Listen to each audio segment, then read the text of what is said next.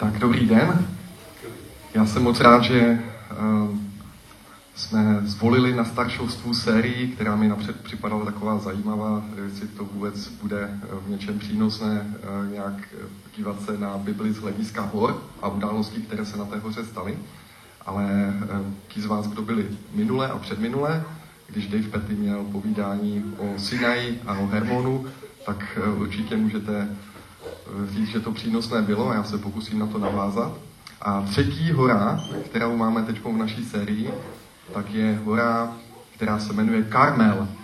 A já poprosím, jestli můžete ukázat, jak Karmel vypadá. Já mám uh, tu horu rád. Uh, ona to teda není jedna hora, jak si představujeme jako Lisou horu. Já jsem si ji dlouho takhle představoval.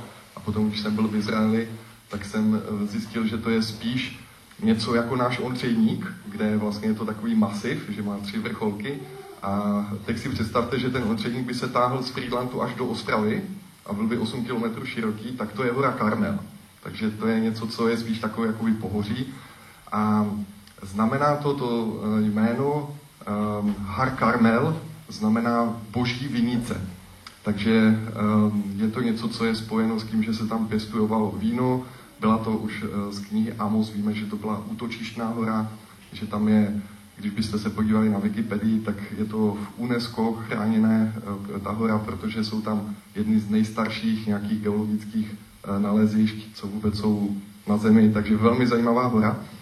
My se na ní podíváme z hlediska tří příběhů, které se ve starém zákoně na téhle hoře udály a já si myslím, že ta hora je takový symbol božích zápasů a božích vítězství. A jsou tři možnosti, jak k těm božím zápasům přistupovat. A já si myslím, že z toho bude nějaké možná i poučení do našich životů.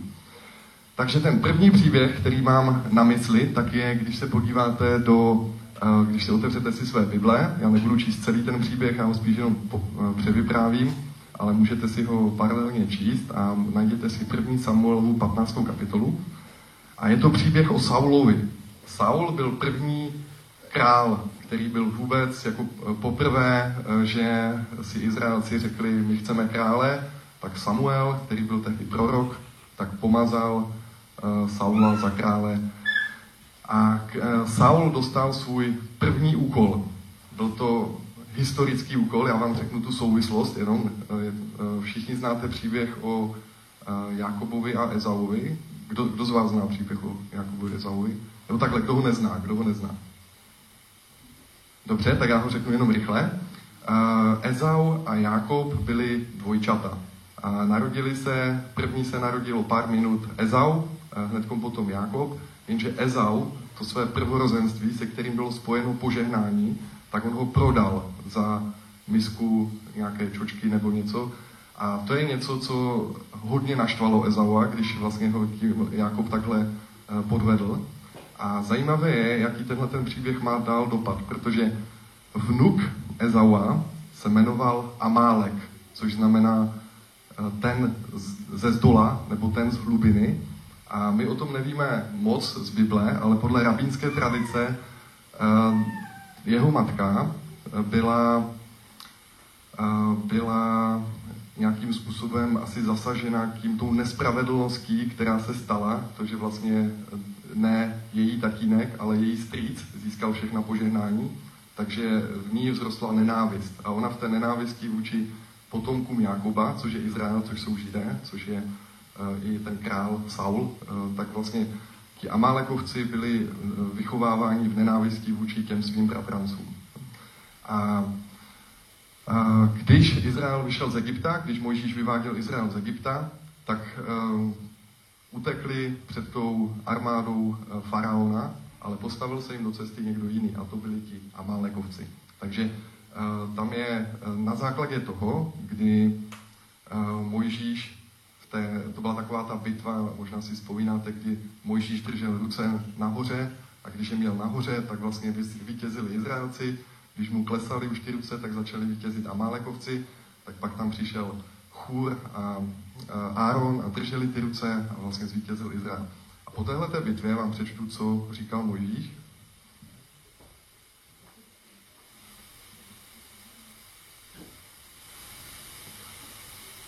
hospodin řekl Mojžíšovi, zapiš na památku do knihy a předej Jozuovi, že zcela vymažu spod nebe z památku na Amáleka. A vybudoval Mojžíš oltář a pojmenoval jej Hospodin nemá korouhev. Řekl totiž, je vstažená ruka nad hospodinovým trůnem. Hospodin vyhlašuje boj proti Amálekovi do posledního pokolení. Tak nám to dneska může připadat trošku e, takové nehumánní nebo něco a myslím si, že starý zákon e, v sobě spojoval to, že bylo, já nevím, jak jinak to říct, než jakoby 2D a 3D, jo, jakoby ten třetí rozměr je ten duchovní. A my víme, dneska žijeme v Novém zákoně, že naši, i kdyby dneska žili nějací potomci Amáleka nebo, um, nebo jakýkoliv jiný, tak to nejsou boží nepřátelé. Boží nepřátelé jsou ti, kdo jsou za tím, to jsou ti duchovní. Uh, že my nebojujeme proti člověku, je napsáno v Novém zákonu, ale bojujeme proti duchu. A ten z hlubiny tak to je symbol na ďábla. A to je vlastně jakoby ukázka takového duchovního boje. Takže když budeme teď číst ten příběh ze starého zákona, tak vnímejte v tom obojí ten rozměr, že to je vlastně i jako duchovní boj. Tak, e, najděte si teda tu první kapitolu, eh, teda první Samuelu 15. kapitolu, už tam je, já jsem z toho vybral jenom některé ty klíčové verše, takže jenom co můžu teda říct je, že ve třetím verši je, že říkal eh, Samuel eh, Saulovi, jdi a pobij Amáleka. Jako klaté zničíte vše, co mu patří. Nebudeš ho šetřit, ale usmrtíš muže i ženu, pachole i kojence, býka i ovci, velblouda i osla. To je to, co zní hrozně, ale musíte zatím vidět ten, eh, ten duchovní boj, ten, ten třetí rozměr, že nejde o ty lidi, ale jde o ty boží nepřátelé, což jsou což jsou ti z dola. A sval, Saul svolal lid, dal mu nastoupit v Telajimu a tak dále eh, a potom zvítězil. Eh, Amáleckého krále Agaga chytil a zajmul ho živého. Teď je napsáno v devátém verši. Saul a jeho lid ušetřil toho Agaga, toho krále, a ušetřil taky ty nejlepší kusy z toho všeho. Takže splnili oni boží vůli nebo nesplnili? My vnímáme, že nesplnili. Já nevím, jaký byl motiv Saula, proč si nechal to nejlepší. Možná, že, možná, že si říkal, tak není to úplně hospodárné, že? Ty nejlepší kusy dobytka zničit. Ten dobytek přece za to ani nemůže, tak si ho necháme, budeme bohatší, budeme tím třeba sloužit lépe Bohu. Já nevím, jaký měl přesně motiv, nevíme, jak uvažoval. On potom, když se setkal, a pak ve 12. verši je, za časného jítra šel Samuel stříc Saulovi tu oznámili Samuelovi. Saul přitáhl na Karmel, to je ta naše dnešní hora, a postavil si tam znamení své moci. A to je, myslím si, klíčová chyba. On nepostavil znamení moci božího vítězství. On postavil znamení své moci. To, bylo, to všechno mělo ukazovat na něj. On je ten, kdo zvítězil. On je ten, kdo měl nárok a právo naložit s tím soukořistí, jak uznal za vhodné. Nemusel se ohlížet na Boha, co Bůh chtěl. Když e, Samuel přišel k Saulovi, ten ho pozdravil. A Saul říkal teda, řídil jsem se hospodinovým slovem, ve 13. verši, vidíte. A, Samuel se ho tázal, a co to slyším? Co to pečení ovcí? To není, že si splnil boží vůli. A Saul vysvětloval, přivedli je od Amáleka. Lid ušetřil nejlepší kusy z a skotu, aby je obětoval hospodinu, tvému bohu. Jo, tak nevím, jestli si to zrovna nevymyslel, protože si chtěl zachránit uh, tvář, anebo jestli to byl opravdu jeho motiv. To nevíme. Ale zajímavé je, že on tady neříká, aby, aby lid obětoval našemu Bohu, nebo mému Bohu. On říká tvému Bohu. To je tvůj Bůh, Samueli. To není můj Bůh. On, Saul byl sám sobě Bohem. On si sám sobě tam postavil znamení své moci na tom Karmelu.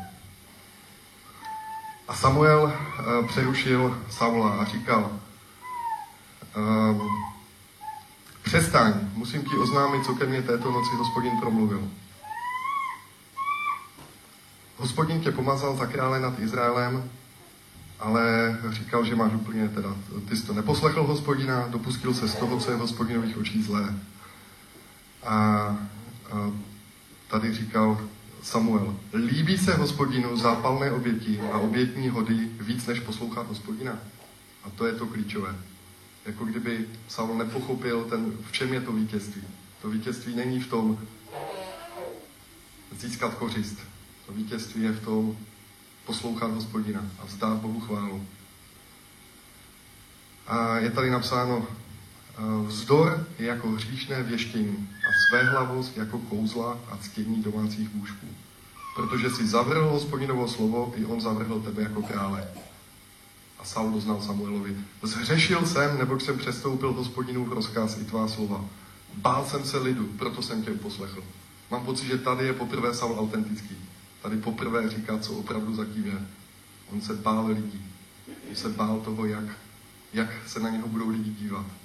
On chtěl se jim zalíbit a proto nechal tu kořist, aby si nechali, aby, se, aby jako jeho, aby jeho uh, reputace rostla u lidí. Jemu šlo více o to, jak vypadá před lidmi, než jak vypadá před Bohem. Když se podíváme dál do Bible, tak vidíme velmi smutné důsledky této neposlušnosti. Protože uh, jsou to právě Amálekovci, protože ne všichni byli vyhubeni. Uh, velká část z nich uh, se dozvídáme z jiné části Bible, že utekla z té bitvy, jo, nebo utekla před tím vyhubením. A uh, jsou to právě Amálekovci, s nimiž Saul a Jonatan bojují a padnou v tom boji. To znamená, že on, kdyby byl poslušný Bohu na začátku, tak nemusel padnout na konci. Takže to, s čím my zápasíme, nás, když ne, nezápasíme z božích sil, má, mož, má moc nás zabít. Uh, Amálekovci později unesou Davidovu ženu Abigail, to ještě uslyšíme v druhém příběhu dneska. A uh, asi úplně nejhorší, co je, tak je, když znáte příběh o Ester, kdy vlastně chtějí, kdy chce, tam je takový zlý člověk, který se jmenuje Haman, a ten chce vyhubit všechny židy v Perském království, kteří byli vzati do zajetí do, eh, do, do, um, z Izraele, tak eh, je chce všechny zabít. A je napsáno, že ten Haman byl Agagovec, že to byl jeden z potomků toho krále Agaga, který byl Amálekovec. To znamená, že vidíme, co všechno málem, jako kdyby ďábel, který je zatím z hlubiny, tak jak, jak, jak když se mu nechají otevřené dveře, jak prostě to zlo roste, roste a později po pětistech letech to mohlo, mohlo dopadnout úplně všechno jinak. Takže poučení z toho prvního příběhu. Někdy nám pán svěří úkol a my víme, že to je od Boha. Je to historický úkol a my naší neposlušností božímu slovu, snahou zalíbit se lidu, styčíme znamení ne boží moci, ale naší moci, což je nemoc. A, a taky zápas s tím z hlubiny, s tím Amálekem, tak nemůžeme vést lidských sil. Nikdy ho nemůžeme porazit. Jediné, jak ho můžeme porazit, je duchovně. Z, nechat Ježíše, aby jeho vítězství bylo vyhlášeno v tom, v tom boji. A potom jemu patří sláva. A jeho znamení moci musíme styčit na těch našich soukromých horách Karmel v našich životech. Pojďme se podívat na druhý příběh. Ehm, je to o Abigail, jak už jsem předeslal, je to o 10 kapitol dále, čili můžete si najít kapitolu 25. A Abigail, to jméno znamená otcová radost, nebo zdroj radosti, a to je taky jeden z důvodů, proč jsme, eh, proč jsme naši dceru pojmenovali Abigail takže jsme chtěli, aby ona byla zdrojem radosti, aby, při, aby dělala radost Bohu a dělala i radost lidem a dělala i radost otci. A um, ta Abigail, o které se mluví tady v Bibli, v té 25. kapitole, tak je, um, tak má trošku komplikovanou situaci. Ona se neúplně dobře vdala, uh, nebo jak se to vezme. Z lidského hlediska se vdala dobře, protože její muž Nábal, což znamená hlupák, překladu, takže pravděpodobně jeho jméno už bylo jako zkreslené, eh, že původně se jmenoval asi jinak a pak se to tak ustálilo podle toho, jak se choval. Ale ona, ona, on byl velmi bohatý. Měl tři tisíce kos, ovcí, eh, které choval na Karmelu, eh, na tom, na tom pohoří. A měl hodně služebníků, měl zrovna asi takové dobré období.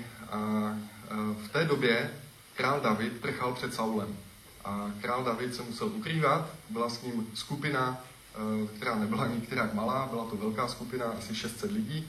a uh, oni se skrývali právě v tom Karmelu. Už jste viděli, nebo když dáme zpátky, prosím, tu fotku, uh, tak na tom Karmelu je spousta takovýchhle údolí a skál a je to velmi členité a jsou tam lesy, jsou tam sezónní ty vádí, kde tam teče voda, takže bylo tam dost zásoby čehokoliv, bylo to úrodné, tam ty vinice, jak jsme si říkali, takže to bylo ideální místo, kde se mohl David se šestisty lidmi schovávat.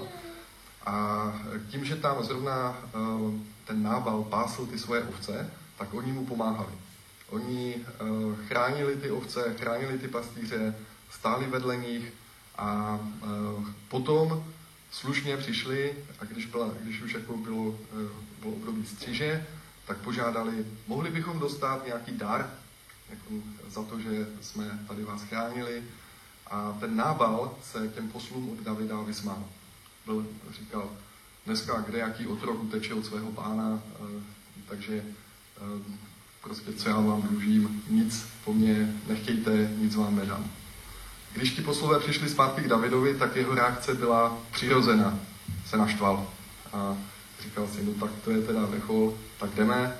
200 lidí nechal, aby zůstali v táboře, až, až 400 lidí šlo si to vyřídit ručně, stručně. Asi víme, jak by to dopadlo. Nicméně tohle to se dozvěděla Abigail a o ní je napsáno, že byla krásné postavy a moudrá. Tak doufám, že to je zaslíbení pro moji dceru. A byla, ta její moudrost se projevila tím, že ona viděla duchovně celou tu situaci. Ona, ona se dokázala vymanit z toho špatného vztahu nebo patologického vztahu se svým uh, hloupým manželem a uh, vyšla vlastně zachránit celý ten dům, aniž by se s ním poradila. Pravděpodobně, kdyby se s ním poradila, tak on jí zakáže tam jet. Takže ona vyšla na vlastní pěst, vzala sebou nějaké chleby, nějaké víno, nějaké nevím co, fíky a vydala se vstříc Davidovi a David, když ji viděl, tak ona, a teď to tam můžeme dát zpátky ten text, tak uh, ona vlastně uh, mu řekla, aby prominul tu odpověď toho manžela, že ona to bere, že to chce jakoby napravit a že dovezla nějaké věci. A pak ale měla ten duchovní průhled od 30. verše. Až hospodin učiní mému pánu všechno to dobré, jež ti přislíbil, a pověří ti, abys byl vévodou nad Izraelem, Ona už viděla to, co ještě nešlo vidět. Ona viděla, že Samuel, který už pomazal Davida za krále, tak vlastně, že už ten David tím králem je, i když se musel schovávat na Karmelu a vládl Saul, tak ona viděla tím duchovním zrakem. Nebudeš mít újmu ani výčitky, můj pane, že si zbytečně prolil krev, aby si pomohl. Až hospodin prokáže mému pánu dobro, vzpomeň na svou otrokyni. A David Abigaile odvětil. Požehnán buď hospodin, Bůh Izraele, že mi tě dnes poslal stříc a požehnán buď tvůj důvtip a požehnána ty sama, že jsi mě dnes zadržela, abych se nedopustil krve prolití a nepomohl si vlastní rukou. A to je to klíčové. Ta bitva na Karmelu, kterou by David vedl s tím nábalem, by dopadla jeho jednoznačným vítězstvím. On by, je tam napsáno v dalším verši 34, že by nenechal do rána nikoho uh, naživu, že by všechny zabil a zvítězil by ale duchovně by nezvítězil. Duchovně by ho to trápilo a vyčítal by si to asi celý život. Takže že vzal spravedlnost do vlastních rukou. Mimochodem, později uh, je jiný příběh, kde Saul pronásleduje uh, Davida na jiném místě, v jeskyni v Engedi a tam do té jeskyně, kde se schovává David, tak Saul jde zrovna vykonat svou potřebu. Jo, oni neměli tehdy ty přenosné linky nějaké, takže on šel prostě někam do koutku eh, v jeskyni vykonat svou potřebu. A ejhle, kdo tam zrovna za ním neleží, tak byl David. Jo? Takže David ho měl úplně ve svých rukou. A on vzal nůž a odřezal cíp jeho, jeho pláště. A pak, když Saul odešel, tak David vylezl z té jeskyně a říkal, Saule, vidíš, já jsem tě mohl zabít, ale neudělal jsem to. A já si myslím, že to, proč to neudělal, je díky tomuhle příběhu. Je díky tomu, že on si uvědomil díky té moudrosti Abigail, že kdyby toho Saula zabil, tak by to zase k ničemu nevedlo. Že musel nechat to vítězství v božích rukou. Takže to je druhé poučení pro nás. Někdy máme velké pokušení vzít věci pro mě osobně. vzít věci do vlastních rukou a bojovat vítězství z lidských sil. A je to něco, co mě osobně nejvíce zasáhlo na tomhle příběhu na Karmel, že musíme fakt naslouchat Bohu. Musíme nechat, aby jsme nedělali něco, co je sice spravedlivé. To by bylo spravedlivé řešení, kdyby David vyhubil všechny ty, ty nábalovce, ty bloudy, ty hlupáky. Ale smetl by s tím i Abigail. A to si myslím, že pán Bůh nechce. Abigail se později stala jeho manželkou.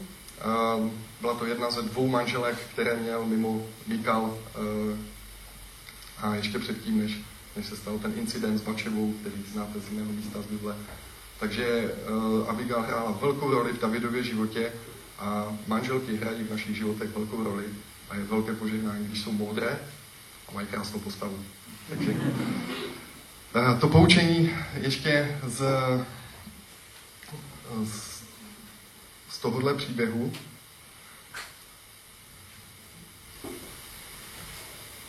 je, že eh, je v kazateli, desátá kapitola, čtvrtý verš, něco, co bych velmi rád spojil s tímhletím, tam je napsáno, eh, Šalomoun ve své moudrosti eh, říká, mírnost může zabránit velikým hříchům.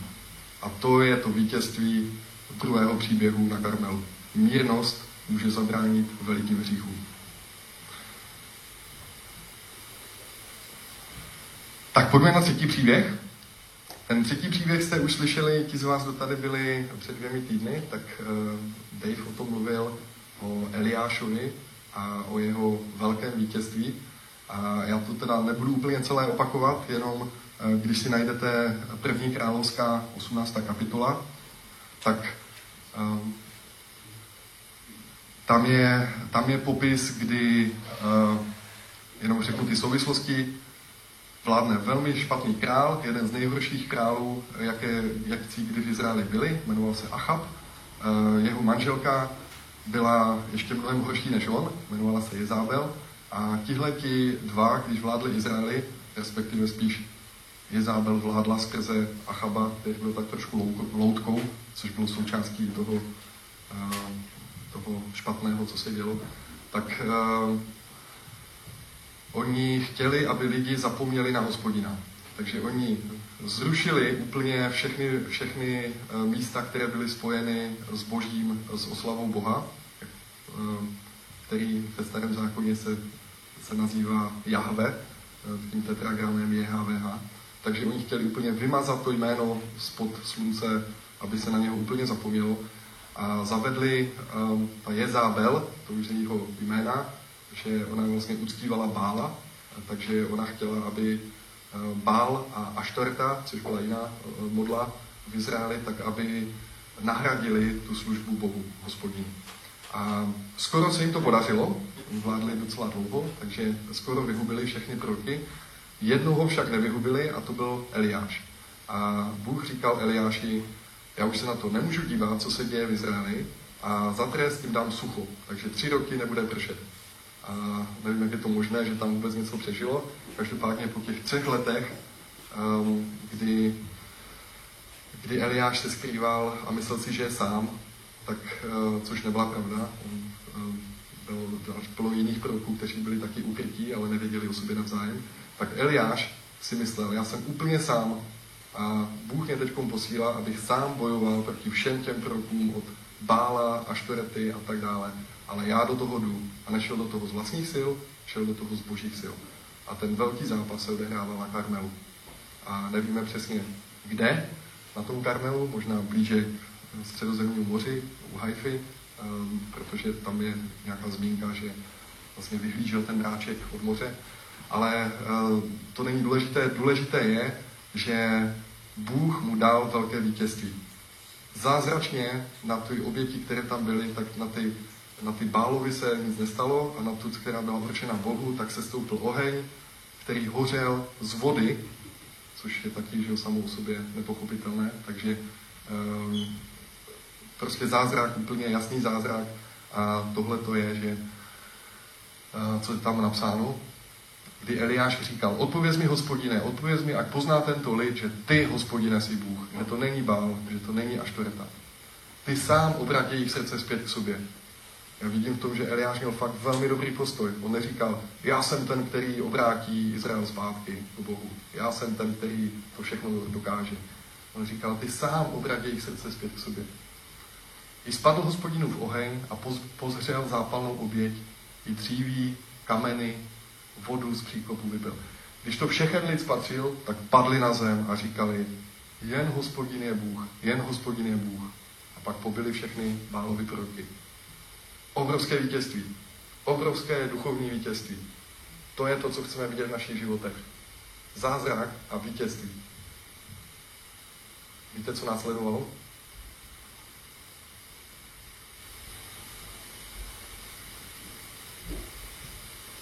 Izábel se to dozvěděla, že její proci Aštorekiny a Bálovi byli pobyti a vzala posla, poslala ho za Eliášem a řekla mu, ať se mnou Bůh udělá, co chce, jestli do rána nebudeš mrtvý. Jak to na vás působí? Hm? Drastické. Drastické, no. no. Jezábel, která měla k dispozici veškerou moc v Izraeli, nemusela posílat posla, aby něco oznamovala. Kdyby to chtěla udělat, tak pošle rovnou nějakého vraha. Takže o co jí šlo? Zastrašit. Zastrašit. A teď to je něco, co nemusí být úplně obecně přijímaný výklad, ale já jsem přesvědčen, že Eliáš to, co udělal, je, a o tom mluvil Dave, že on šel na Sinaj. On šel na horu, kde dostal Mojžíš zákon, kde um, vlastně věděl, že se setká s hospodinem, tak bylo to přirozené. Chtěl jít na místo, kde se setká s Bohem. Já myslím, že my, kdybychom byli v podobné situaci, chceme úplně to samé. Akorát to, co si myslím, že není úplně jasné z té Bible, ale my víme, že Karmel byla útočišná hora. Víte, co to je útočišná hora? Když někdo někoho v Izraeli podle zákona omylem zabil, třeba že sekal dříví a vyletělo mu, vyletělo mu eh, ta násada no, z toho topůrka, ta železná část, a někoho to praškilo do hlavy a umřel. Jo, tak to nechtěl udělat, to nebylo umyslné zabití, to bylo neumyslné zabití a je napsáno, že v takových případech se měl schovat ten, kdo to udělal, před mstou těch jeho potomků anebo jeho rodiny, tak se měl schovat do útočišného města nebo na útočišnou horu. Takže když prcháte před někým, jako je Zábel, která byla posedlá nějakým démonem, tak, um, tak prcháte asi někam do útočišného města nebo hory. Já si myslím, že Eliáš měl zůstat tam, kde byl. On měl zůstat na té hoře, kde viděl to velké vítězství. Hospodinův oheň sešel dolů na tu oběť a, a bylo to díky tomu, že Eliáš tam do toho šel, do toho zápasu s poslušností, z plné víře a najednou, najednou dostal strach. Já mu úplně rozumím, já bych jednal úplně stejně, já ho nechci odsuzovat. Ale v těchto těch situacích máme zůstat na místě, máme stát, protože víme, že tam nestojíme z naší autority, ale stojíme tam v boží autoritě. A Bůh je ten, který nás ochrání. To, jak ten příběh pokračuje s Eliášem, tak je, tak je pro mě ukázka, nádherná ukázka boží milosti a lásky k nám. Protože Mojžíš, Ježíš přijde na to místo, kde byl Mojžíš a schválně se podívejte, jak je to tam popsáno, ten zápas, jak o tom mluvil Dave, tak podívejte se, jak je to popsáno, jak Bůh mluví k Mojžíšovi, když dostává zákon. To je velmi podobné. Zemětřesení, vítr, Bůh v tom není, pak tichý hlas. A když ten tichý hlas řekne Mojžíši, Mojžíš okamžitě padá na kolena a říká, můj pán, můj Bůh. Kdežto když Eliáš slyší hlas Boží, co chceš, tak si začne stěžovat. A říká, já jsem jediný, jediný, kdo zůstal. Nikdo už není, jsem já jediný. Je zábel, mi usiluje o život. Myslíte si, že to je něco, co Bůh nevěděl? Je to něco, kvůli čeho musel Eliáš jít takový kus cesty až někam na Sinaj? Nemohl to říct Bohu přímo na té hoře Karmel? Bůh reaguje velmi, velmi milé a já si myslím, že s náma takhle, takhle milé jedná i v dnešní době. Bůh je dobrý Bůh.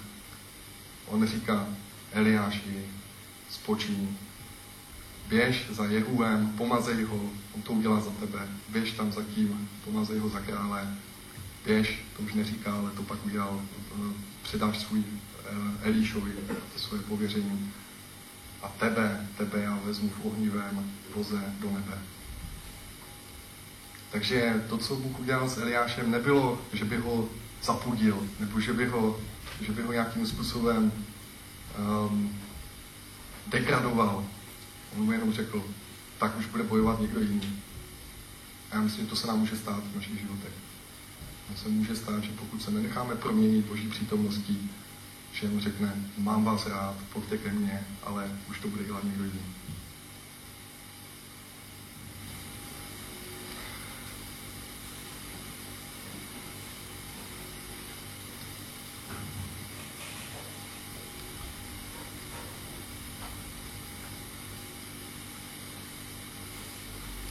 Myslím si, že taková jedna souvislost, která mě napadla ještě s horou Karmel, myslím si, že není náhoda, že vlastně jak se tak táhne z toho severovýchodu na jeho západ a celý ten, celý, celé to, celý ten masiv. Já jsem tam měl, myslím, na začátku mapu, to jsme přeskočili, že? Tak jestli můžeme ukázat teď. Tak když se podíváte, já jsem se snažil tou červenou tečkou zaznačit, kde to pohoří zhruba je, a tam vpravo dole, od, pod tou tečkou, začíná takové údolí. To je izraelské údolí, a tam je Megido. Megická pláň se tomu někdy říká. A vy, kdo jste biblický a znáte dobře biblický atlas a z biblické souvislosti, tak víte, že Megiddo rovná se Armagedon. Armagedon známe všichni z filmů, že jo, a tak dále. A Armagedon je místo, kde podle Bible, podle zjevení Janova, má proběhnout poslední bitva. To bude ten poslední zápas mezi dobrem a zlem. A to bude bitva, do které vstoupí přímo Pán Ježíš a porazí všechno to zlo, všechny ty amálekovce, ty lidi z dola, ten duchovní, ten duchovní boj.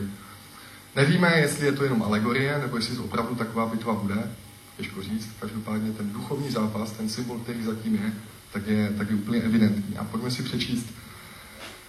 Uh, mimochodem jsem našel taky, že v roce 1917 se na tomto místě skutečně odehrála bitva, která byla klíčovou bitvou mezi Británií a Osmanskou říší. A jestli znáte ten příběh Lorence z Arábie, tak to bylo přesně tam, právě kde, kde um, Britové porazili Osmanskou říši a změnili běh dějin, protože kdyby tam nevyhráli, tak nedostane Británie mandát nad Palestinou, nevznikne stát Izrael, všechno by bylo úplně jinak. Takže to už byla tehdy taková ukázka té důležitosti té bitvy u Megida. Pojďte se podívat do 19. kapitoly knihy Zjevení, a to už bude poslední, poslední místo z Bible, co si dneska přečteme. Kde je napsáno, viděl jsem nebesa otevřená a hle, bílý kůň a na něm seděl ten, který má jméno věrný a pravý, nebo soudí a bojuje spravedlivě. Jeho oči plamen ohně a na hlavě množství královských korun. Jeho jméno je napsáno a nezná jej nikdo než on sám. Má na sobě plášť zborcený krví a jeho jméno je Slovo Boží. Za ním nebeská vojska na bílých koních, oblečená do bělostného čistého kmentu. Z jeho úst vychází ostrý meč, aby jim pobíjel národy. Bude je pást železnou berlou. On bude tlačit lis plný vína trestajícího hněvu Boha Všemohoucího. Na plášti a na boku má napsáno jméno král králů a pán pánů. My jsme si na začátku říkali, že Karmel znamená vinice boží. Tady se píše o vínu, který je hned v údolí pod, pod tou boží horou, Karmel. A píše se tady o tom, že to je víno božího hněvu. A já si myslím, že právě tady se určuje na té hoře Karmel, což je symbol takových duchovních zápasů v našich životech, jakou chuť, jakou vůni bude mít to víno z té naší hory Karmel. Bude to víno božího hněvu? Nebo to bude víno, které si budeme připomínat za chvíli, které je spojeno s velkým vítězstvím? Myslím si, že ta klíčová odpověď se skrývá v jiné hoře, než v té hoře, kterou, o které dneska mluvíme. Je to hora, která je mnohem menší než Karmel, není tak členitá, ve skutečnosti je velmi maličká, že dokonce nad ní postavili kostel. Je to hora Golgota. A na téhle hoře Pán Ježíš ubojoval vítězství, které si připomínáme tím, že budeme máme večeři páně. A tam je to víno, které není víno božího hněvu, které je víno milosti a víno vítězství. To je to pravé víno z těch našich duchovních zápasů. Pokud všechny naše duchovní zápasy svěříme Ježíši Kristu, který už zvítězil na kříži, a my můžeme pouze ve víře vstupovat do těch vítězství, které nám Ježíš nachystal. Tam je důležité dvě věci. Za prvé, být jako Eliáš, to znamená nechat se vést, nechat se vést duchem, kdy vstoupit do něčeho, povídat si s Bohem, neustále, každodenní vztah a vědět, je už to teď ten zápas nebo není. Vyvarovat se toho, před čím zachránila Abigail Davida, aby nevzal do vlastních rukou eh, boží vítězství, vítězství, které mělo přijít až Bohu. Aby to neurychlil, aby čekal na Boha. A ten první příběh o tom Saulovi, tak bylo, že on dostal jasný úkol, slyšel boží hlas, ale udělal si to po svém. A pak tam styčil znamení své moci. A tohle to víno není to víno, které budeme pít. To je to víno, o kterém jsme četli v tom Armagedonu. Takže já myslím, že teď na nás dneska a v dalších dnech před náma je, jaké víno budeme produkovat z našich vinic na našich soukromých horách zápasů. Takže já bych moc rád, kdyby jsme teď tím, co nás čeká, předám slovo Jirkovi, tak aby, aby jsme si uvědomili, že ty zápasy nejsou naše a že když to budeme dělat z vlastních sil, vždycky prohrajeme, a nebo vyhrajeme, ale to víno nebude dobré. A my chceme boží víno v našich životech. Amen.